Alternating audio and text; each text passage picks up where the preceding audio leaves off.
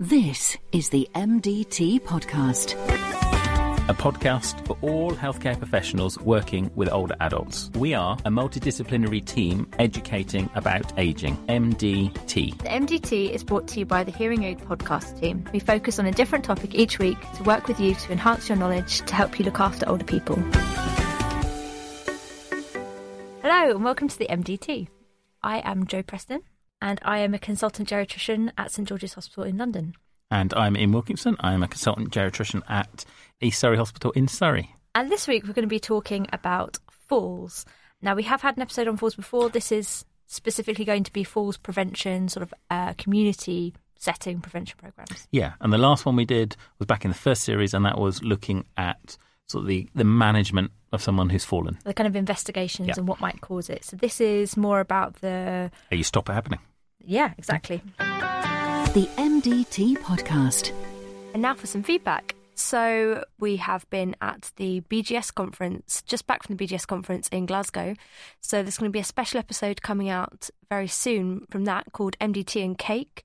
And while we were up there, we got some of the wider MDT to help us record some of the best bits that they liked. So we had Annabelle Rule, Abigail Taylor, Lucy Liu, and Joe Jennings, who are therapists and nurses who were up in the conference as well. Have a listen to that for our kind of highlights of what we enjoyed from the conference. Um, going on to where people are listening, we've had a tweet from Josie Bowler, who's an OT who was feeling too unwell for uni but listened to the MDT in bed.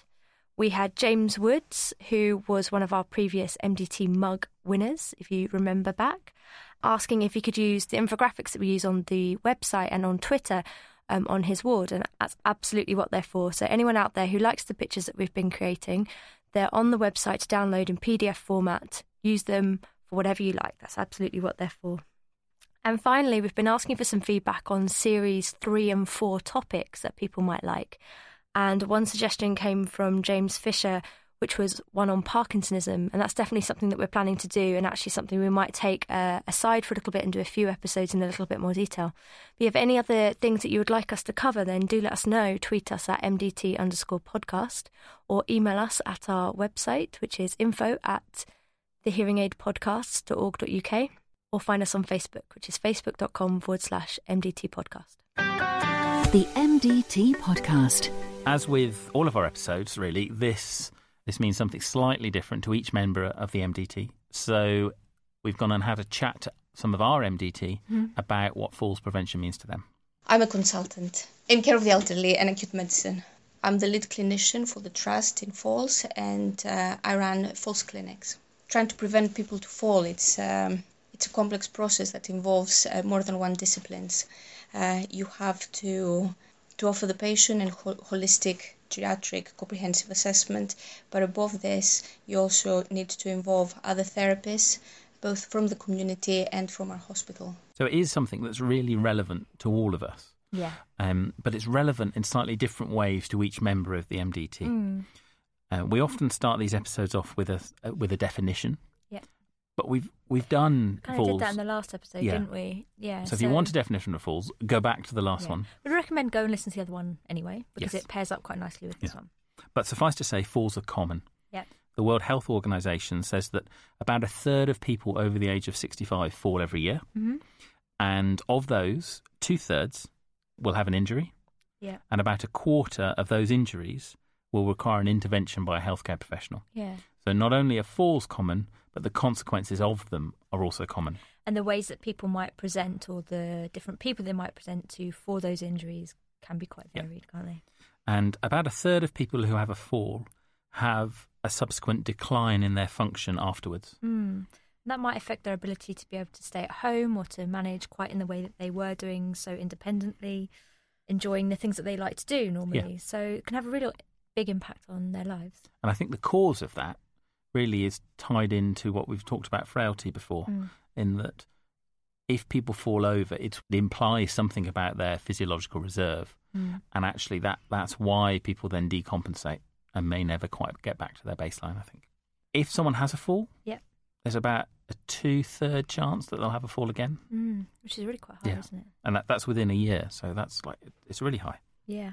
So, what we're mainly going to concentrate on today is about falls prevention. And the bottom line for this is that falls prevention programs do work. Yeah. And the number needed to treat to prevent a fall is 11.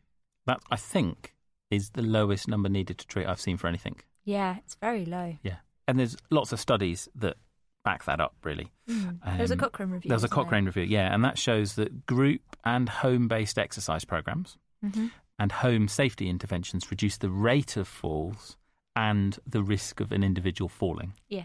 The Cochrane review also shows that multifactorial assessments and intervention programs Mhm. reduce the rate of falls, but not the risk of falling. So an individual will still fall, but the frequency, the number of falls that person has, Okay. will reduce. Tai Chi would be an example of that. Okay. Um, the review also comments on vitamin D, but we're going I'm to talk so about that at the end. vitamin D into, Yeah. the, into the game. So we're going to talk about that at the end, though. Okay. Mm. All right. Okay. Stay on the edge of your seat, people. Yes. Vitamin D creeps into everything. I think. it does. Uh, so there's an article in the BMJ uh, this year, 2016, looking at uh, reviewing falls prevention programs in community dwelling older adult. what did you think of this article? Uh, I thought it was quite a good review, but it's not that easy to follow. I thought it was quite hard to read. I have to say, I thought I, you know, because intuitively I sort of think I, I know a bit about falls prevention, and, and I've, We'd hope. you know, I've, yeah, hopefully, and I've, I've done quite a bit of reading about it before. And the article, the content of the article was really good, Yeah. but I just found it difficult to read. I ended up one, you know, it was one of those things, you know, where you, you read each paragraph three or four times to Yeah. understand Yeah. what they're saying. so trying to say. we're going to summarise it for you Yeah. so you don't have to do that. Sorry if you wrote it and you're listening. But so falls result from interactions between multiple individual and environmental risk factors. So we've said this before.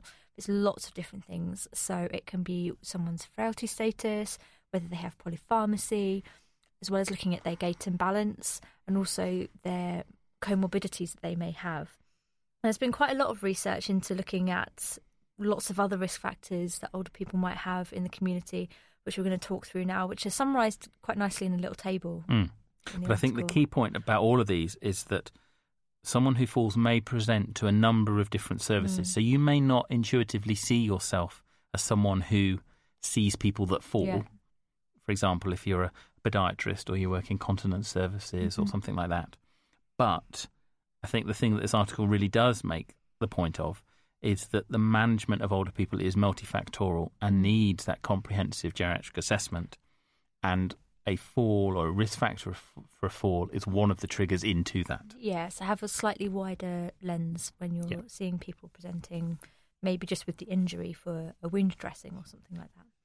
So we're going to talk through risks and then examples of that. So previous falls. So have they fallen in the last twelve months? Yep.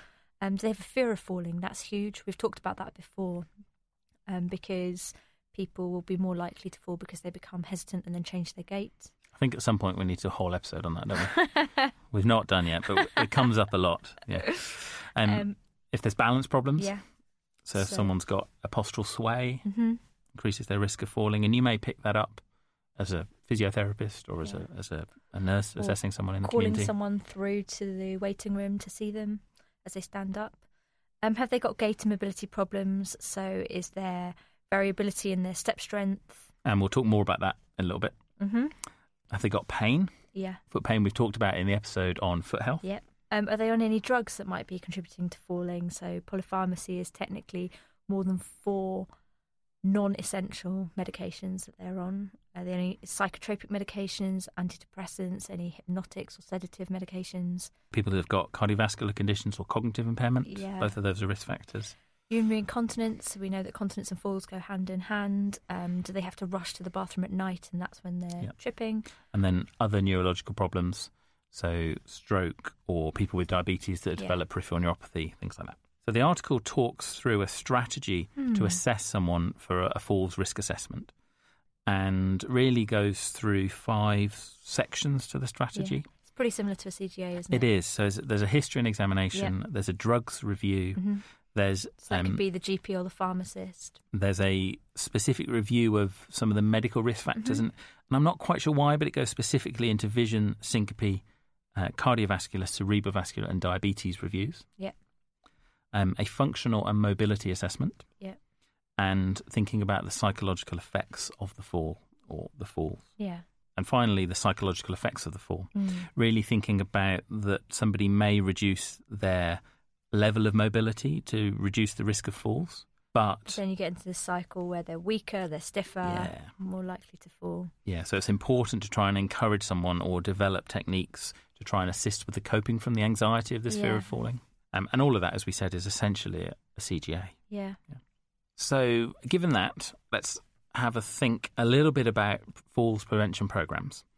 And there's another article that we'll reference in the show notes that's a systematic review of exercise programs for older people. Mm. So this is uh, the last episode was a little bit more about the why have they fallen, uh, how do we investigate it. This is going to focus a lot more on the kind of balance, the programs that you can do to actually influence their falls risk, and Um, exactly what those are. And we know that falls prevention programs work. We Mhm. said that, the Yeah. number needed to treat of 11. Interestingly, also, the protective effect is most pronounced for those people that have the most severe fall related injuries. Okay. So there's about a 37% risk of injurious falls Mhm. after falls prevention programs. That is increased to 43% for people with severe injuries, hmm and that's further increased to 60% uh, for a reduction in fractures. Okay. So not only do falls prevention programs reduce falls, they Mm. also reduce the consequence of the falls, Yeah. and particularly the most injurious falls. And I think the reasons for that reduction in injuries and falls is that the risk factors are similar. So your risk factor for having a fall is very similar to your risk factor of injuring yourself. So most falls prevention com- uh, programs are multi-component. Yeah. So they don't just look at gait.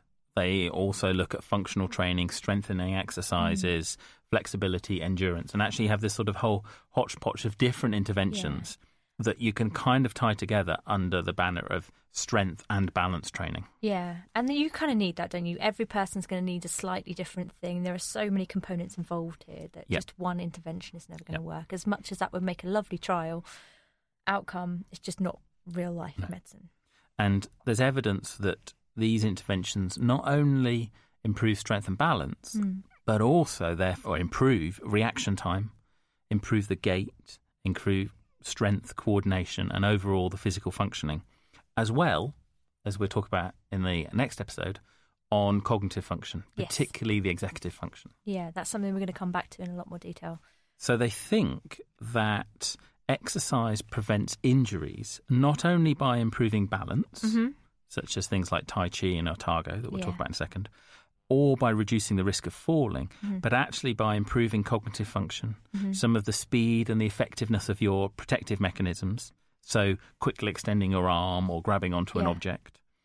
Um, and perhaps even by changing the way that the energy is absorbed in your soft tissues. Okay. So, if you've got I didn't know stronger muscles, the muscles may well absorb some of the en- energy a bit more and stop the fracture I see, I see. that may happen if your muscle bulk wasn't there. That's a clever way to think about it. I'd not thought about it that way before. Yeah. And I mentioned Otago, You mentioned Otago. so I think we need a nerd alert and we I need to talk about what Otago is for it. or where Otago is. So I think we need to start with where Otago is. Ah. So Otago is a medium-sized town in New Zealand, Mm. There you go, kids. and they had a falls exercise program. And they looked at about a thousand people who were living at home. The age range was quite broad, but the kind of people that we're seeing, so between 65 and 97. Good to see people in there that old. And they found that falls were reduced in males and females by 35% overall. Which is in Which is really keeping with the meta-analyses and stuff we've talked about already. Yeah. The highest impact was seen in those who were over 80 and had had a previous fall before. And the program was designed specifically to prevent falls, and it consists of a set of leg muscle strengthening and balance retraining exercises that progress in difficulty, and they have a walking plan associated with it. So the exercises are individually prescribed, and the increase in difficulty during a series of home visits. And I think you get five home visits by a trained instructor during the course of the program. Mhm. And each person receives a booklet with the instructions in, and each exercise is prescribed in that. And they also get some ankle cuff weights that start at a kilo and go up to provide resistance for the strengthening exercises. And they take about 30 minutes to complete, don't they? Um, and they're expected to exercise three times a week and go for a walk at least two times a week as well. Hmm. And they get lots of support and motivation alongside the program. So participants record the days that they complete the program, and then the instructor telephones them each month um, between the home visits to find out how they're getting on. The follow up visits are about six months. Yeah. So it's quite a high dose, if you like, of Mm. exercise. So there's something that they have to do most days, and they have to go out and walk in addition to the strength and balance training. Mhm. And I think that's one of the things is that sometimes you see falls prevention programs and they say, well, we do a modified Otago. It's like, I don't think you can. It is what it it's is. not a target. If you're going to do something that's evidence based, this is what you have to do. Yeah. You can't say, well, we don't like this bit, we're not going to take this bit away, Yeah. but we're going to do this. When something is evidence based, it's evidence based. You have to do this. It's like a modified egg sandwich that doesn't have an egg in. Yeah, yeah, exactly. it's just like a modified egg sandwich. And, nicely, the Otago, it's what it says is echoed by the Agile guidelines. Yeah. So they say exercise programs aiming to reduce falls should be high dose, and by high dose they mean more than 50 hours over six months. And that the exercise programs should have a high balance challenge component. Mhm. That means, so that's not just simple balance exercises, that's actually sort of progressing that on and making it difficult. And they also make the point that people who are at risk of falling should be asked if they can get up from the floor. And if they don't know how to do that, teaching them strategies to be able to do that and have the strength to do that so that if they do end up falling, they can get themselves up again Yeah. out of danger. Yeah. Some people fall a lot, but they may not injure themselves in all those falls. Mm. So being able to get up off the floor prevents that long lie on the floor, Yeah. which then has the whole knock on uh, medical consequences Yeah, it can be really quite severe, can't it?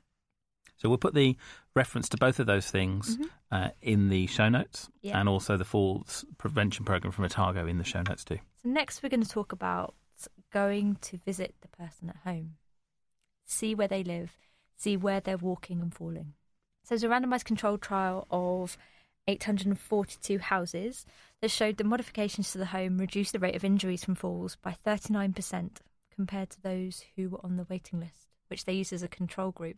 I think It's it's quite an nice, interesting it? way of doing it, isn't it? Yeah. Yeah. It's almost making a a good thing out of what I think probably was a bad situation for them that they had a long waiting list, Yeah. so they were able to compare the two sides. Yeah. And this is published in the Lancet. So this is good quality stuff. Yeah, and that's quite nice. So we all intuitively know, I think, because we have OTs that we work with that do this kind of thing, that it works. But it's quite nice to see that reduction of nearly forty percent. It's great. It's big, isn't it? Yeah. Really big. With with you know quite a cost effective intervention, one would think. Mm. There are various home assessment checklists. We're not going to go through them, pretty much they're all designed to identify three or four key things. Yeah. So first is environmental hazards. So things that can be removed or avoided. So things like tripping obstacles, like cords, rugs, furniture, slippery surfaces, or poorly illuminated areas. So if the stairs don't have very good lighting, you might not be able to see exactly what Yeah. you're walking on. and that ties into the visual assessment that you need Yeah. to do with someone that's falling. Secondly, they look at accessories that can be installed or furniture Mm-hmm. that could be modified to facilitate the transferring from one to another. Yeah. Or walking aids like ramps, or making sure the toilet seats are at the proper height, or that there are grab bars next to the toilet or Mhm. shower, that beds are at the correct height to help someone.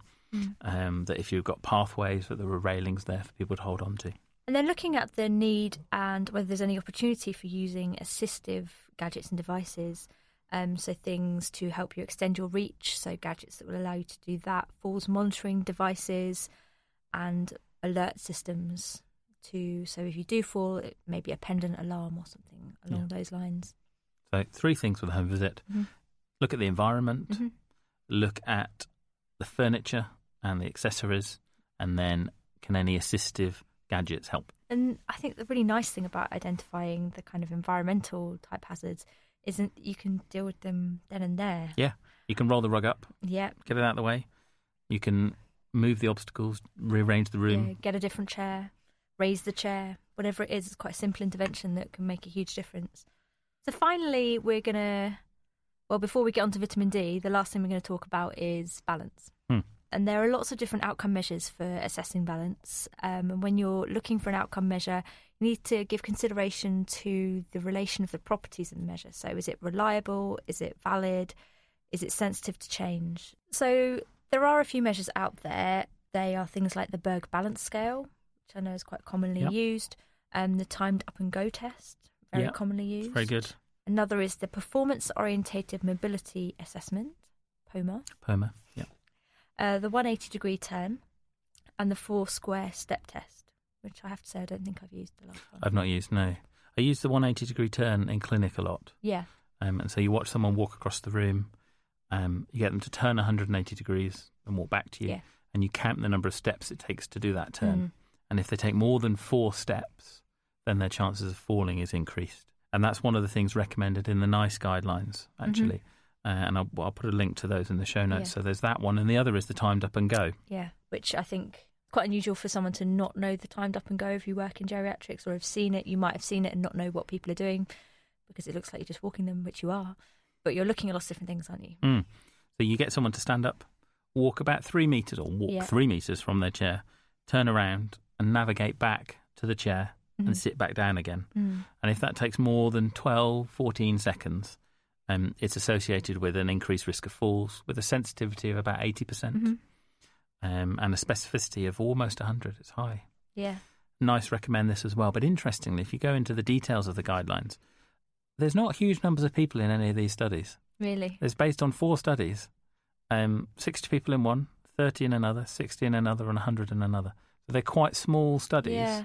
But it's one of those things that, okay, the outcome that you're looking for is actually uh, a time second, but you get so much information from watching that person do Mm. it because it isn't just their muscle strength, it isn't just how long it takes them to walk. It is can they remember the instructions? Yeah. So cognition. Do they have proximal power? So the kind of muscles next to their hips, so the kind of thigh muscles. Can they push up out of the chair? Have they got that as a problem? Then how do they step? How do they Yeah. walk? All look of at their gait, their heel strike, their Yeah. swing phase of the gait, their turning, their postural sway. It looks at all of those things. It's, it's so useful. you get so much information from it. So yeah, it's it's really useful. So finally, we are going to talk about vitamin D supplementation. Hmm. The big question. The big question. Can I answer the big question? Can you do it succinctly? yes. The jury's out. Um, so the idea behind vitamin D, and it keeps coming up when you talk Yeah. about falls, is that it's thought to be important because a low vitamin D level can be associated with a proximal myopathy yeah. and therefore falls. It also is important because of bone health as well, isn't it? The, Yeah. the kind of risk of the fall thereafter. But a meta-analysis in 2012 Mm-hmm. Showed that supplementing the vitamin D didn't reduce the overall rate of falls, Mm. but it was helpful in certain subgroups. So this is an overall supplementation versus specific people. It was particularly helpful in those people who had a low vitamin D. hmm In those people who received vitamin D supplements, they fell less.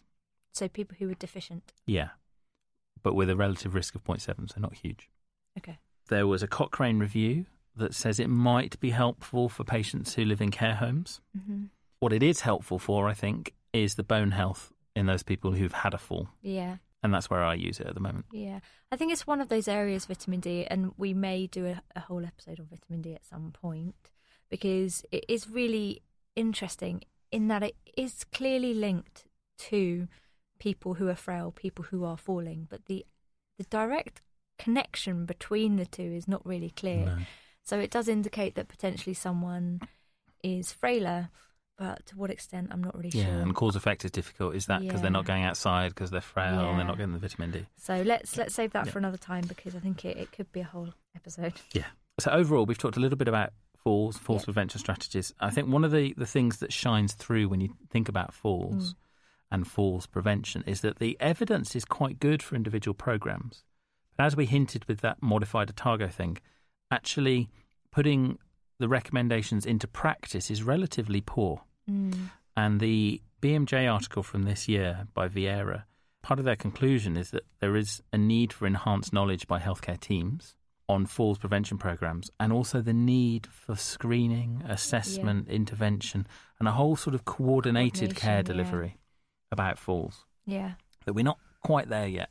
Mm. And also recognizing that people at risk of falls are risk at risk of the other geriatric syndromes, so frailty, continence issues, all of the things we've been talking about, cognitive impairment, all of those things. So actually, it needs to trigger a wider review of this person. Is there anything else we can optimize, not just their strength and the fall? Yeah.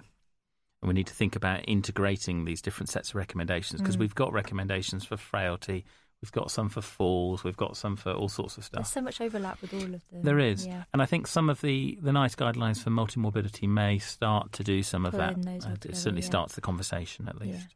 So this week uh, we've been talking about falls prevention programs. So hopefully you have a better understanding of the role of those and what they involve. Have an idea of when to perform falls risk assessments. Often, Whenever you can. yes. To know what components make up a falls risk assessment. To understand how to perform a basic timed up and go test that we've just talked through. And to appreciate that falls are a symptom and not a diagnosis in themselves.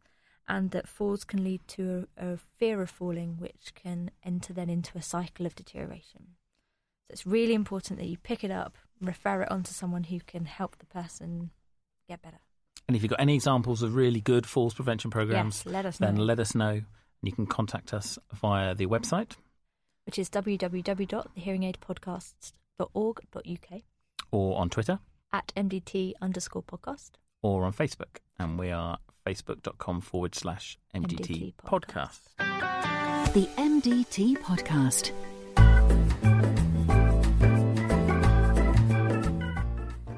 And now it's time for the MD teaser, the catchily titled MDT guessing game, where we give each other a series of increasingly more simple clues about an item that our MDT may use. Whose go is it first? I don't know. Do you want to go first this I week? want to go first. I actually only have four clues because I think you'll get it. Have you written these yourself, Jo? I have. You've not used your team to write these at all. No, not Okay. this one. Okay. They've given me a g- great one for next week, though. Okay. All right. So with this item, with the clues, I'm going to do them in the style of charades for some of them, okay, to help you. Again, we've talked about this before. You know this is a podcast and people can't see you. Yes, I Okay, can. good. Come on.